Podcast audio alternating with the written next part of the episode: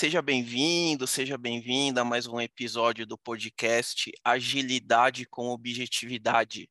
Então, é um podcast que fala de agilidade, produtos e assuntos do mundo digital e com foco em gerar resultados concretos nas organizações.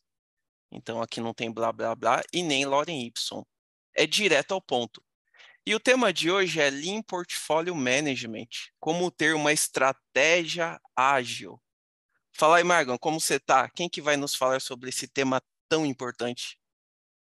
Olá, Fioc, beleza? Ah, hoje nossa convidada ilustre para falar de um tema tão importante quanto é a Mariana Zaparoli. Seja bem-vinda, Zapa, tudo bem? Olá, Margon, Fioc, tudo bem? Obrigada pelo convite super feliz de participar hoje com vocês aqui deste episódio sobre estratégia, Lean Portfólio e assim por diante. Legal. Então já vamos direto ao ponto, sem enrolação. Então, para começar, a primeira pergunta: o que, que é uma estratégia ágil e o que é o Lean Portfolio Management? Vamos lá. Como eu entendo que se representa uma estratégia ágil, né? É uma capacidade de você definir uma ambição, então, para um estado futuro de um, uma área, um grupo de pessoas que, como eu falei no Algebras Infractais, agora minha cabeça está assim, né? Na replicação de padrões, de padrões simples. Então, de uma área, de uma pessoa, de uma área, de um time ou de uma organização para um estado futuro desejado. Então, o que, que eu quero do meu amanhã? E definir uma trajetória que vai te levar até lá, ou seja, tem uma abordagem da bem que fala, né, onde eu vou jogar, ou seja, qual é o meu campo de atuação, quais são os meus clientes, qual é a indústria, qual é o setor, onde é que eu opero e como eu vou ganhar. O que, que eu vou fazer de diferente, ou como eu vou explorar o meu potencial de diferenciação no mercado ou da, das competências que eu tenho solidificadas na minha organização, para que de fato a gente consiga chegar nesse estado futuro desejado. E aí, quando a gente fala de estratégia, tem muitos escritores que têm diferentes abordagens para falar sobre isso. Tem um livro muito bom que é o Good Strategy, Bad Strategy, que fala que uma boa estratégia é aquela que você explica com poucas palavras e que ela endereça a resolução de problemas de uma maneira clara, de uma maneira fácil. Então, se ele até brinca no livro que se você tem que ler muitos slides para explicar uma estratégia, é porque provavelmente não está tão definidos quais são os problemas que eu quero resolver para avançar para esse estado futuro desejado. É, e ao mesmo tempo que eu preciso ter essa trajetória, é, isso não quer dizer que estratégia é sinônimo de roadmap, né? Que eu tenho que definir todos os passos que eu devo dar para chegar lá. Porque nesses ambientes mais dinâmicos, mais incertos, onde as necessidades das pessoas e, portanto, das empresas mudam, onde eu quero chegar é menos volátil. Agora, o como eu chego lá, eu preciso ter algum grau de experimentação na maior parte das situações. Né? Então, tem algumas até, a gente pode imaginar que uma solução conhecida ou pré-concebida seja o suficiente para me levar lá, até lá. Mas o que a gente vê no mercado hoje é que, na maior parte das indústrias, ou numa grande é, parcela das, da, dos desafios que cercam as organizações, a gente precisa, de alguma forma, ter alguns passos mais exploratórios, né? E ter a capacidade de adaptar a rota se necessário. Aí é que a palavra ágil aparece. Tudo isso para falar onde é que o ágil entra? É essa capacidade de identificar as potenciais mudanças do caminho para chegar na minha ambição e que para isso acontecer em ambientes organizacionais coletivos, e quanto maior, mais complexo, é necessário ter um sistema de gestão que viabilize essa mudança de rota. E é no sistema de gestão que o chamado gestão de portfólio, linha para é quase que um pedido para que seja enxuta, né? O Lean Portfolio Management aparece. A gestão de portfólio é um dos instrumentos que nos ajudam a criar visibilidade e mecanismos para mudar a rota com mais velocidade. Porque hoje a gente muitas vezes até percebe times percebendo que o caminho não é o ideal, mas não há na organização processos ou formatos que acolham essa percepção e gerem uma reação no intervalo de tempo curto. Portanto, a mobilidade organizacional, leia-se agilidade, cai por terra, porque é tão difícil você movimentar ou fazer uso dos processos para movimentar a organização, que mesmo que pessoas percebam a necessidade, a organização não se mexe. Puxa vida, Mari, então, quer dizer então que se fizermos um planejamento de um ou dois anos, o mundo não vai parar, é isso mesmo? Não dá para falar, não, pessoal, planejamos aqui dois anos, um ano, orçamento, roadmap, né, que é um nome bonito para cronograma, e o mundo não vai parar, é isso? Pode ter guerras, pandemias, economia, as coisas mudam. Eleição. Exato. Tudo isso. Tudo isso. Tudo isso. É, essa, essa é uma boa fala, Fiak, porque às vezes eu escuto a frase oposta, que é, pô, então não vou planejar nada, né? De fato, as coisas mudam, a guerra acontece, a pandemia vem, então bora go horse way of work, né? Vamos, vamos sair fazendo. E, e qual é o problema disso, né? Quando você simplesmente sai fazendo, e de novo, em ambientes coletivos, e aí coletivo basta duas pessoas, né? Se duas pessoas tiverem total autonomia para tomada de decisão naquilo que elas fazem no dia, sem nenhum alinhamento de onde elas juntas querem chegar, existe uma grande probabilidade de dispersão, que pode ser pequena, média ou grande, né? Pode cada uma ir efetivamente para um lado, ou pode até que, por alguma coincidência, as duas convirjam nos passos, mas é bem provável que você disperse. Então, uma rota ela é importante para dar um direcionamento e dar autonomia para as pessoas dentro deste alinhamento, que muitas vezes são restrições que a gente aplica no ambiente, né? Agora, o grau de detalhamento que eu dou a esta rota e ao tal do plano é que é a sacada. Eu, vou, eu posso fazer um planejamento de cinco anos? Posso, posso. Eu posso pensar assim: olha, hoje eu sou uma pequena fintech que trabalha com boletos, mas daqui a três anos eu quero fazer. Por três anos, Pix é sofrível, né? Ano que vem eu já quero operar Pix. Daqui a três anos, eu quero ser um meio de pagamento online top 3. E daqui a cinco, estou chutando qualquer coisa, tá? Eu quero ser a referência do meio de pagamento digital nos marketplaces. Tá? Pô, eu tenho uma ambição esquerdulada no tempo. Ah, legal. Eu posso parar para pensar, ao longo desse caminho, se eu vou pensar em fazer M&As, se eu vou comprar um core bank, sei lá o que eu vou fazer no meio do caminho. Só que quanto mais distante no tempo eu tiver, maior a incerteza dessas escolhas. É esse o ponto, né? Uhum. Então, se eu gastar tempo em detalhar roadmaps para daqui cinco anos, de fato, eu, eu tenderia a dizer, vai estar jogando tempo fora. Agora, se eu começar a pensar com os meus, deste coletivo onde eu estou, quais são os passos que eu vou dar ano que vem, até porque a gente está em outubro, isso me parece fazer bastante sentido. Porque tem o famoso caminho crítico, né? Eu preciso saber se eu tenho que provisionar alguma coisa, qual é o dinheiro que está na mesa, se eu se estou pensando em fazer uma aquisição, eu tenho que ir a campo, entender o que, que tem no mercado, enfim. Então, uhum. quanto mais próximo ao tempo, vale investir mais no detalhamento desse tal do plano. Quanto mais distante do tempo, menos, porque a probabilidade de alteração é muito grande. Legal. Mas aí a dúvida aqui para quem está escutando a gente, né? Pô, mas esse então Lean Portfolio Management, vocês falaram que é ágil, então eu não posso usar ele porque aqui a gente usa projeto, é projetizado, mas eu queria usar o Lean Portfolio Management. Dá para usar com projeto, dá para usar numa organização que não é ágil e nem quer ser ágil. É, como que a gente controla budget nisso? Se é que tem um controle? O que você me diz aí, Mari?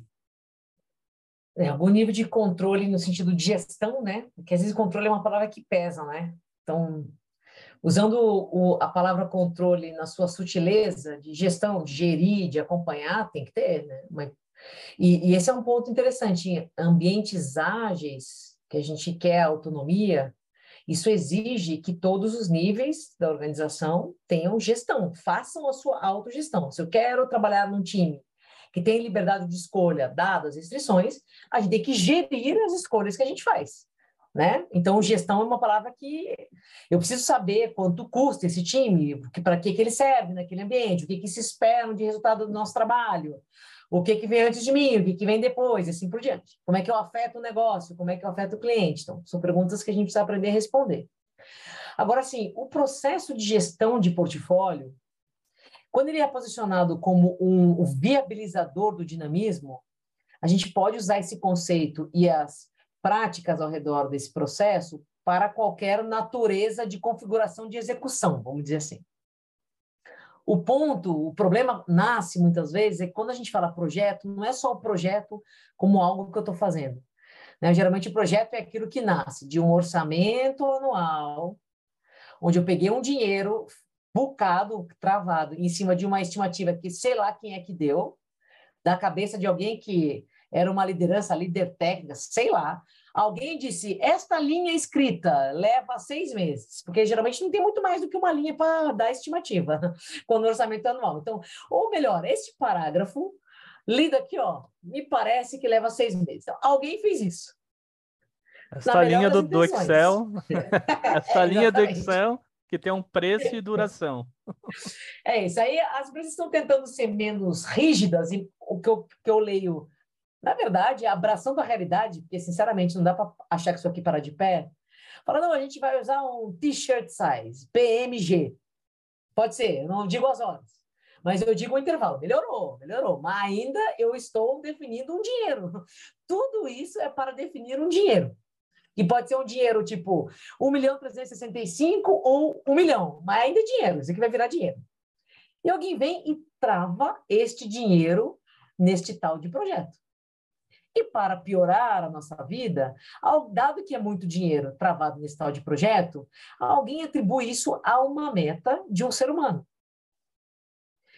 E geralmente esse ser humano é uma pessoa líder de uma área ou de um grupo de pessoas. Então, portanto, geralmente ela mesma não faz aquele projeto, não é ela que vem fazer as atividades daquele projeto, ela está num outro patamar de liderança. Então, ela faz o que a gente chama carinhosamente de cascateamento de metas. E empurra essa meta desse projeto para outras pessoas que são as que vão fazer as atividades. E para piorar mais ainda, essa meta vira direcionador de avaliação da minha performance para ser promovido ou não no fim do ano e para o bônus depois ao final de um ciclo de trabalho. Quando essa narrativa acontece, e, e o projeto geralmente ele carrega todo esse bonde nas costas, eu acabei de inviabilizar qualquer agilidade. Por quê? Porque se agilidade é a minha capacidade de me adaptar mediante alterações no ambiente, leia-se entregas em ciclos curtos, antecipados no tempo, e através de uma coleta de feedback eu consigo observar se eu estou indo para o lugar certo. Se agilidade é isso, resumidamente, consigo caminhar com passos rápidos e curtos, olhando se eu estou indo para o lugar certo. Se, eu se aconteceu tudo que eu contei do projeto, acabou. Eu não tenho nenhum espaço para olhar nada. Eu estou trabalhando com lotes grandes, consumindo dinheiro longo no tempo, sem feedback loop, e eu direcionei todas as pessoas que estão instrumentalizadas nesse processo de gestão para o famoso tarefismo, que é faz o que a gente combinou e acabou. E a Sim. tua meta é entregar esse troço. Entrega o projeto. É. Então não tem a boa. ver com o não é o não é o pobre do Lean Portfolio Management que vai fazer o um milagre, entendeu? Não, boa. Então a gente desenhou bem um cenário que muitas pessoas estão escutando, pode falar, cara, vocês estão falando da minha empresa, não é possível. Então, e agora vem, digamos, a, a parte boa aqui do, do bate-papo, né? Então, qual que é o benefício que a gente entende, que você entende, Mari, que, que se ganha, que a gente se tem em utilizar o Lean Portfolio Management? Ele vai ajudar os nossos ouvintes em quê? Ô, Michael, é, antes da Mari responder, eu queria fazer uma analogia que veio na minha mente. Não sei se a Mari gosta de futebol, o Margon eu sei que eu gosto, eu sei que gosta. Que a Mari falou que é o planejamento de resultados concretos. Ou seja, imagina um clube brasileiro aqui de futebol. Então ele tem um objetivo ali, Margon, que é ser campeão brasileiro. Como que ele vai fazer? Se ele vai ter uma estratégia que é ganhar mais partidas em casa, empatar fora, o como ele vai mudando. Mas o objetivo final dele, ali no fim do ano, é ser campeão brasileiro. Depois, no ano que vem, é Libertadores, depois é Mundial. Mas Libertadores e Mundial, ele está olhando um pouquinho mais para frente. Agora, se você chegar lá no, no centroavante do time e falar: olha, é, o seu bônus, a sua meta individual é fazer o X número de gols, talvez ele não toque a bola para o companheiro. Então tem que tomar muito cuidado com metas e bônus que atrapalhem a colaboração, tá? Então, só para o Margon é gosta boa. de futebol, beleza, Margon? Então ah, não, é boa, não, não, tem que, que ser sua, fominha, hein? A sua analogia é excelente, porque eu acho que futebol, ainda mais do Brasil, a gente fala, né? Que técnico sobrevive rodada a rodada. É isso, né? Ele não vai descobrir faltando uma rodada se vai ser campeão ou não, né? Então, se você pensar nesse modo, toda rodada é um ciclo curto feedback. E aí? Ganhamos, empatamos, precisamos contratar alguém, precisamos rever a tática, precisamos fazer mais treinamento de algum fundamento. Via métricas, passar... né, Michael? E eu vou passar a bola para a Mari, porque, Fioc, se você não sabe, e nossos ouvintes também não, mas caso ela não só gosta, como ela já foi atleta de futebol, né? Ela já jogou futebol. Joguei futebol de salão, não campo, né? Joguei bastante tempo futebol de salão. E, e, assim, o esporte, apesar dele trazer essa coisa da competitividade, ele ajuda a gente a entender essas comparações, né, com essas metáforas, porque vocês deram vários exemplos do que acontece na vida real e pode ser levado para uma organização. Eu preciso contratar alguém, eu preciso revisitar a estratégia que eu entro em campo, e sabendo que quando você bota os atletas posicionados lá em cima de uma estratégia, então o treinador ou a treinadora pega seus atletas ou suas atletas e posiciona mediante uma estratégia de jogo, em que, inclusive, olhou o adversário, para saber como é que vai posicionar aquele time para aquela partida. Beleza, mas soltou a galera no campo, deu. O campo é vivo. Você pode estudar quais são os movimentos mais frequentes desse adversário, quais são as características de cada jogador, como é que aquele goleiro ou aquela goleira se posiciona num pênalti. Tudo isso você pode estudar e tentar antecipar. Na prática, você não sabe o que vai dar na hora do jogo. Pode não chover, sabe. né? Não sabe. Pode. E, e, aí, na hora, o que você precisa é de, de gente com, primeiro, o entendimento qual é a missão do jogo, que é ganhar o jogo. Ou seja, se a bola caiu no meio de campo, o goleiro está lá do outro lado, essa pessoa do meio de campo pode bicar a bola no gol? Pode. Não importa se ela é meio de campo e prioritariamente ela deveria marcar a posição de SPTO. Ela sabe que a missão é ganhar o jogo. E se ganha o jogo fazendo gol. Então ela tem que ter autonomia de arriscar e chutar a bola se ela acha que aquilo vai levar ao gol. Porque ela sabe a missão do que ela está fazendo ali. Boa. Então, esse exercício de autonomia é o que a gente quer buscar nas organizações. É que muitas vezes a gente posiciona os atletas na organização que não sabem o que estão fazendo, o que, que o coleguinha do lado faz, qual é a missão daquele jogo, qual é a estratégia de posicionamento. Aí a pessoa pega a bola no pé e faz o quê? Nada. Ou faz só o que ela. Pô, se eu sou zagueira, é para chutar a bola para fora. Chuta para fora não sabe ler o jogo. Sim. Porque não isso tem visibilidade. Quando, isso e quando a gente não põe um jogador. Quando é um jogador, na verdade, você vai ver, ele joga basquete, nunca joga futebol, né? Mas, pô, é, é o que tem, é esse jogador aí. Com a mão não vai, né, amigo? Aqui com a mão não rola, cara. Então, mas a gestão de portfólio, ela é esse instrumento de visualização. É como se fosse uma câmerazinha que olha o campo e fala: olha, olha como a gente está posicionado aqui.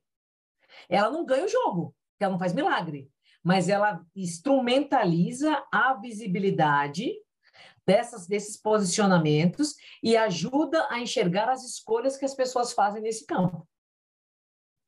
Para que as demais possam tomar boas decisões também, enxergando como é que o movimento acontece. Legal, então não adianta só o sistema ofensivo ir bem, o sistema ofensivo fez quatro gols, o defensivo tomou cinco, não. É, tem que pensar como um todo. Agora, Mari, é, quando você fala. Quando Deixa você fala. fazer um Oi. comentário nesse sistema ofensivo e defensivo, que é tipo assim, né? Bom, a gente colocou novas quatro features no app XPTO. Ah, legal, legal. E o app caiu. Faz 48 Exato. horas que está o app indisponível. É, não adianta. Não adianta, né? Realmente. Agora, quando se fala de agilidade, muitas vezes, é, muitos líderes, pessoas do C-Level, muitos ainda têm aquela visibilidade que isso você roda em squads, né? Então, pô, vocês estão limitando o IP, vocês estão priorizando, vocês têm processos, reuniões, que maravilha! Minhas squads são ágeis. Mas como utilizar o Lean Portfolio Management na estratégia da organização com foco em resultados, que você já até falou, mas aqui a gente pode focar um pouquinho em práticas que os times executam, mas que também a estratégia deve executar. É, o, a gestão de portfólio, novo, é, é aquele instrumento que deveria dar visibilidade do como estamos posicionados no campo, que é o que na, na a gente chama de taxonomia, qual é o design organizacional que nos rege. É um, é um elemento muito importante da construção da visão de portfólio. Porque, na prática, a gente não está falando mais de um funil de priorização de projetos que desce para aqueles desenhos de esteira de indústria produtiva onde só sai quadrado para todo lado. Não é isso. Eu não tenho recursos genéricos que eu empurro qualquer trabalho e sai alguma coisa do outro lado. Eu estou falando de pessoas contextualizadas, com competências específicas para agregar valor em recortes específicos da organização, em missões posicionadas. Então, modelar o portfólio, casando com a visão de design organizacional, é muito importante. Depois, o portfólio vai ajudar a gente a enxergar o que estamos fazendo, por que estamos fazendo, o que, que está numa fila que a gente ainda que a gente quer fazer, mas não tem capacidade, não. São os próximos das nossas filas, e o que, que a gente optou por não fazer. Ao mesmo tempo que uma boa gestão de portfólio se preocupa em olhar retorno sobre investimento. Então, se eu começo a criar uma visão de orçamento, mas como carteira de investimento nessas partes da organização que estão alinhadas com design, então, se eu estou organizado no design, no design por produto, como é que estão as carteiras de investimento por produto? Se é por experiência ou jornada, como é que estão por jornada ou por episódio? Então, por onde o dinheiro está sendo, quais são as referências de onde o dinheiro entra depois, o que, que se espera de retorno sobre esse dinheiro investido? Que, em geral, a soma das partes deveria dar dinheiro, mas nem tudo, no mesmo intervalo de tempo, é sobre retorno de dinheiro. Tem contextos em que você vai esperar alguma coisa mais relacionada à experiência ou até aprendizado, se for muito incipiente, mas a gestão de portfólio precisa ajudar a impulsionar essa visão de resultado. E é por isso que ela é muitas vezes posicionada de maneira casada com o uso de OKRs que é um outro instrumento de gestão para fazer alinhamento organizacional e gestão por resultados. Então, é bastante comum a gente sincronizar essas conversas. É através de OKR que eu declaro a minha ambição. Eu vou criando a narrativa de objetivos com resultados-chave e o portfólio me diz quais são as ações que optamos por fazer para atingir aqueles KRs. E aí, idealmente, você correlaciona, porque esse é o feedback loop de um portfólio organizacional. O que, que a gente faz nos e, e, de novo, né? A gente fala de portfólio em vários níveis, mas o nível do meio, como flight level de referência, é um nível de coordenação. E depois, quando a gente fala de portfólio estratégico, precisa tomar cuidado com essas abstrações que a gente gera lá para cima, porque no limite, se eu aprendo a fatiar um problema de negócio de cliente no nível time, que é quem faz, só quem faz é time, o resto é só abstração. Só quem faz as coisas é o nível time. Se eu, se eu consigo, no nível time, fatiar entregas de valor para atuar em ciclos curtos, no limite, eu poderia transitar essa informação nessa mesma granularidade para todos os níveis. Porque eu estou falando de blocos de trabalho que agregam valor ao meu cliente. É que, na prática, a gente vive mundos tão dependentes e inosados entre os times que eu não tenho um time que consegue entregar valor. Eu preciso de uma comunidade, uma tribo. Aí eu começo a criar as nomenclaturas. User Story épico vira o quê? Iniciativa, feature, sei lá o quê. E não podemos esquecer que se eu começo a definir que, não, não, a cada três meses eu entrego uma feature, provavelmente o que eu estou fazendo é, eu entrego o valor para o meu cliente a cada três meses. Não adianta falar que a tribo roda mensal, que o, a squad, sei lá o quê, roda 15 dias. Se eu começo a encapsular esse troço e começo a levar intervalos de tempos maiores, eu estou criando um mecanismo de gestão para empurrar tempo para dizer assim, a feature vai a cada três meses. Então, eu estou fazendo o oposto da agilidade, que é vamos trabalhar em ciclos cada vez mais curtos. Não, não, não, empacota e chama de feature. Então, a cada três meses, passa o release train e leva a feature até o cliente. Então, tá bom, eu estou trabalhando com quatro cadências no ano. É isso que eu estou fazendo. Eu estou estocando trabalho para cada três meses botar trabalho na, o trabalho feito na mão de alguém. Enquanto eu deveria trabalhar para o contrário que é, beleza, eu posso parar para organizar e combinar o jogo em intervalo de um mês, dois meses ou três meses, setar expectativas da organização. Mas eu tenho que trabalhar no nível time para entregar valor em ciclos cada vez mais curtos. E uma boa gestão de portfólio, quando bem operada, por áreas de governança, ou como a gente queira chamar, é um belo instrumento para você identificar onde é que estão os nós do seu sistema e ir desacoplando esses nós. A gente precisa caminhar para organizações desacopladas e mais autônomas no seu domínio de trabalho e não criar um monte de mecanismo de gestão para lidar com tudo amarrado. Muito bom, ou seja, a gente precisa até um fluxo mais fluido, né? E não um mecanismo para atuar em emaranhados de silos que as pessoas se comuniquem um pouco melhor, né? Isso. Exato. E a gente tem independência de execução, mas é inevitável. Imagina que no mundo ideal, cada time fosse capaz de mexer nas suas plataformas tecnológicas sem depender de ninguém. mundo lindo. Tá bom, mas eu ainda vou ter discussões de experiência, estratégia de negócio, processos de negócio que cruzam, áreas que, que impactam na cadeia de valor, aqueles desenvolvimentos feitos, tipo um atendimento, etc. Então, eu não, eu não vou estar livre numa organização precisar de mecanismos de comunicação e elementos cross. É que quanto mais inosado é isso nas mais diversas dimensões, pior fica a minha capacidade de executar algo. Mas eu preciso nas, de cadências de discussão, seja cadências que eu bote o nome que quiser, é PI Plane, é Scrum of Scrums, é só as cadências do Kanban, que seja. Mas eu preciso criar ritos de sincronismo e de comunicação.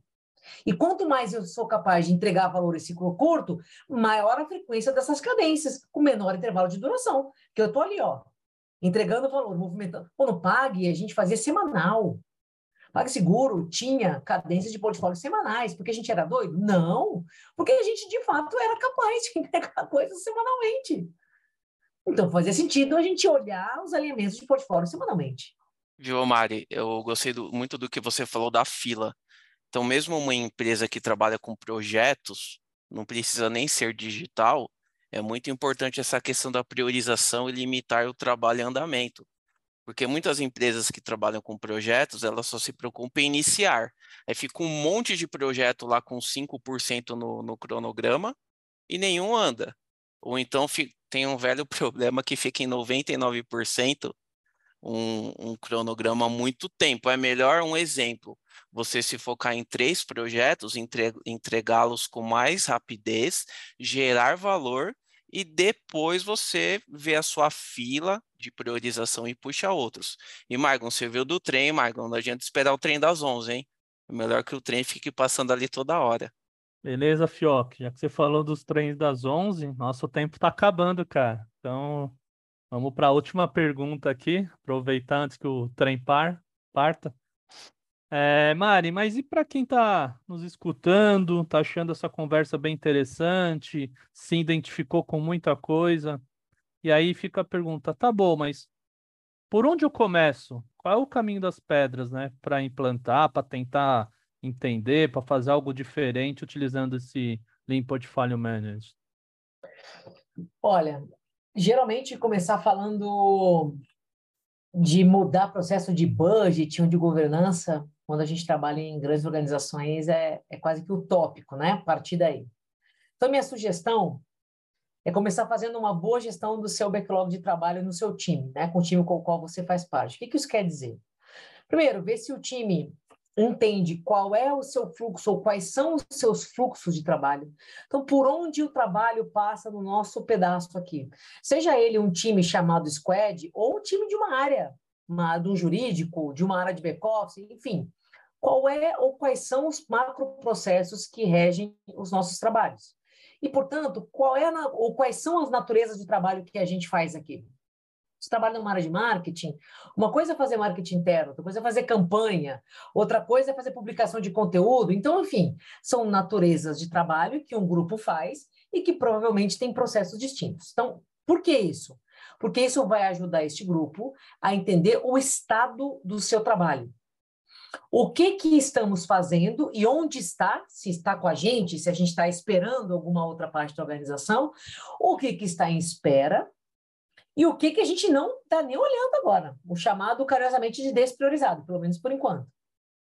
Então, trazer à tona uma visão do fluxo de trabalho de um grupo, fazer essa, essa distinção do que é o WIP, o que está em progresso, é, tipo, O que, que tem em progresso? O que, que está na fila? E o que, que não está no radar agora? Não vamos fazer. Trabalhar as interlocuções laterais, porque um, dificilmente uma área resolve um problema de cliente ponto a ponto. Então, tem coisas que vêm antes do meu trabalho no exemplo do marketing e coisas que tem depois. Então, organizar essas comunicações laterais para fazer os alinhamentos de expectativas e perceber onde é que está o famoso gargalo do fluxo, que é o que é que delimita a minha capacidade produtiva, já ajuda bastante a começar a ingressar nessas visões de uma gestão de portfólio enxuto. Porque a gente pode falar de portfólio como não, portfólio é estratégia. Portfólio é um conjunto de coisas que a gente tem que fazer. Pode ser o meu backlog, pode ser o meu, o meu to-do list aqui, no meu, meu checklist. Isso pode ser um portfólio. Então, meu time tem um portfólio, a gente faz coisas, certo? E isso ajuda a gente a puxar outras discussões, como, por exemplo, já foi falado pelo Fioc aqui, o famoso controle de paralelismo, que é o controle de WIP. Porque, geralmente, quando a gente faz isso, a gente dá visibilidade, torna a gestão visual um elemento da nossa rotina, a gente percebe de cara que a gente está fazendo é muita coisa ao mesmo tempo. E começa a entender onde essas coisas param. Porque se eu estou fazendo muita coisa ao mesmo tempo, em algum lugar eu vou ter espera, ou comigo mesma, Tipo, eu que às vezes aqui tentando fazer o controle de WIP, abro um e-mail de manhã e seis da tarde não mandei ele ainda, tá em rascunho eterno, porque eu não comecei, não terminei. A famosa frase, pare de começar, pare de começar comece a terminar. Então, desde essas pequenas coisas até esperas sistêmicas mesmo. Ah, só queria esperar a aprovação da minha pessoa gestora ou o retorno de uma outra área e assim por diante. Mas começar gerindo o seu próprio backlog de time, que geralmente vai passar por ter visibilidade do fluxo, para entender o estado do trabalho, identificar as comunicações que precisam ser feitas, ver o que é gargalo, e aí trabalhar esse sistema, como é que eu diminuo o gargalo, faço controle de WIP e etc., é uma bela gestão de portfólio para exemplificar o que, que a gente espera que a organização faça em escala. Até puxando a sardinha aqui, no episódio 5, eu e o Maicon falamos de gestão visual, porque só se gerencia aquilo que se vê, né? Então não adianta deixar as coisas debaixo do tapete. E no episódio 10, eu e o Margon falamos sobre por que começar limitando o IP na estratégia, junto ao C-Level. Porque se você só tentar limitar já lá junto à squad, seja via Kanban, seja via Scrum, a pressão é muito grande. Então, se tiver vindo, né, Margo, uma catarata do Iguaçu lá de demanda lá de cima, não adianta os times ficar tentando limitar o IP com uma colher lá embaixo, que, que vai ser bem difícil. Bom, é, última pergunta. Agora, na verdade, eu acredito que a Mari tenha muitos bons livros, mas referente a esse assunto, Mari, que dica de leitura você dá e por quê? Cara, é, Lean Portfolio Management é um assunto que acho que a gente vem exercitando em é, contextos distintos. Acho que uma das referências, tem duas referências principais que a galera usa. Um é o próprio SAFE, que é uma abordagem de agilidade em escala, é Scale, Agile, Framework, blá, blá, blá, que tem ali dentro do SAFE um, um chamado Lean Portfolio Governance, vale ler, vale estudar, mas não dá para desacoplar a gestão de portfólio proposta pelo SAFE do resto do SAFE. Então, precisa entender o aquela abordagem traz para ver como a gestão de portfólio se aplica. Daí, cada um depois tira as suas conclusões sobre ela, mas é uma das principais referências. A segunda é um, uma abstração, um jeito de pensar, que até tem gente que critica de chamar de método, que não é bem um método, é a famosa referência do Flight Levels. E tem o Flight Club, que é um grupo de discussão com o Klaus Leopold, uma galera muito boa, que discute temas relacionados a essa abordagem, uma abordagem de flight level, são os níveis de voo. Então ele faz lá uma analogia, né, que você vê os times como partes integrantes de uma cidade, depois você sobe para o nível de coordenação, é como as, as ruas e as conexões se estabelecem, depois você vê lá do satélite, é coisa mais alto nível, onde você perde riqueza de detalhes, mas ainda você consegue ver ali o mapa e, e como é que as pessoas vêm circulando naquele ambiente. Então, Flight Levels é a, é a segunda referência mais é, usual deste tema. E eu gosto de procurar cases. Então, alguns cases que, que eu posso ilustrar aqui. Tem o, próprio case do PagSeguro, que tem uma palestra minha de 2017 no Linkamban, que explica como a gente criou Depois tem outras em outros eventos que eu ainda falei mais para frente do, do, que se tornou. E hoje a Natália Manha e outras pessoas lá no Paga Ludmilla, Viana, vem dando continuidade a esse trabalho, agora com o Matheus Rocha e tal. Tem pessoas que costumam falar de business agility que passa por portfólio, como o Parazianello, é, o Flaps lá do Andy Barbosa, tem alguma referência ali também, é mais um toolbox, mas também é uma pessoa que passou por este tema. É, tem cases como do iFood, a gente viu lá no Linkambão o case da Ultragás, teve o case da Arcelor, então tem várias organizações, Porto Seguro, Localiza, a Whirlpool, várias empresas que vêm exercitando suas visões de gestão de portfólio níveis distintos, e vale procurar, vale, vale ver como é que essas pessoas estão organizando o trabalho. E, e, acho que vale ler sobre estratégia. Então, como eu falei, o Good Strategy, o Bad Strategy do Richard Rummel, Richard Rummel é uma boa referência. Tem um episódio no Love the Problem que eu gravei com o Sandro Manteiga e o pessoal da K21, que é um episódio bem legal também sobre estratégia. Tem o livro do Silvio Meira, que saiu ano passado, que é um, um estudioso e, e, profissional brasileiro, né, sobre o que é estratégia, que também eu recomendo. É, e vale, e a própria Bain Company tem no, no seu site, nos seus materiais, bastante informação sobre como a Bain enxerga a construção de uma estratégia, que aliás é core business da Bain, né, uma empresa de consultoria estratégica.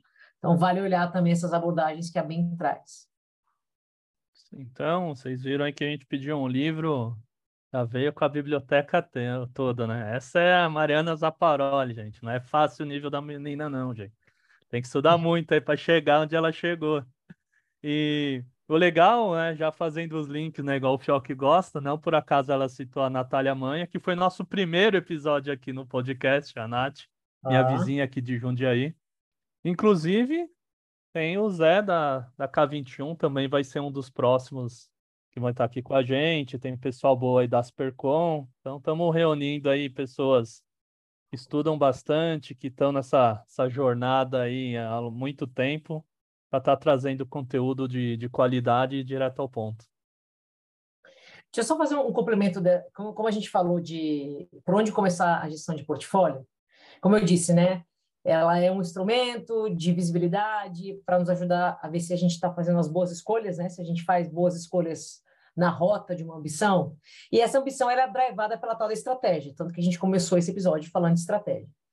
E assim como eu acredito que dá para fazer uma gestão de portfólio no backlog de um pequeno grupo, um pequeno grupo também deveria ter uma estratégia. Então, tem uma última referência que eu queria deixar, que é o livro do Le, Lafley, e do Roger Martin, que chama Plan to Win. E esse livro, ele é muito interessante, ele conta um case da Procter Gamble e tal, mas ele propõe um canvas, ele tem até uma consultoria, chama Estratégia, Estratégia, alguma coisa assim. Mas tem um canvas. O que, que esse canvas traz? Uma orientação de construção de pensamento estratégico. Então, do mesmo jeito que gestão de portfólio de um time é o mesmo pensamento que a gente gostaria que uma organização aplicasse, a visão de estratégia também um time pode ter uma estratégia, pode pensar onde quer chegar, como vai ganhar, com suas competências críticas, seus mecanismos de gestão e assim por diante. Então, recomendo que as pessoas exercitem o pensamento estratégico para conseguir enxergar as suas ambições, independentemente do núcleo de trabalho, e aí sim conseguir enxergar se está dando os passos na rota desejada. Joia. E você aí que está tentando anotar todos esses livro, suas indicações, fique tranquilo, todos os nomes e links vão, vão estar aí nos comentários, tá bom, pessoal? Acho que é isso, chegamos ao fim. Fioc, tem mais algum ponto? Ah, só queria agradecer aí a Mariana Zaparoli pela aula aí. Sem dúvida, desde que criamos o podcast, já pensamos na presença dela. E já fica o convite aí para ela vir outras vezes. Mas por hora, por hoje, muito obrigado. Obrigada, é obrigada, Fioc. Obrigada, Maigon. Prazer estar com vocês aqui. Muito legal mais essa iniciativa de levar conteúdo de discussão para as pessoas.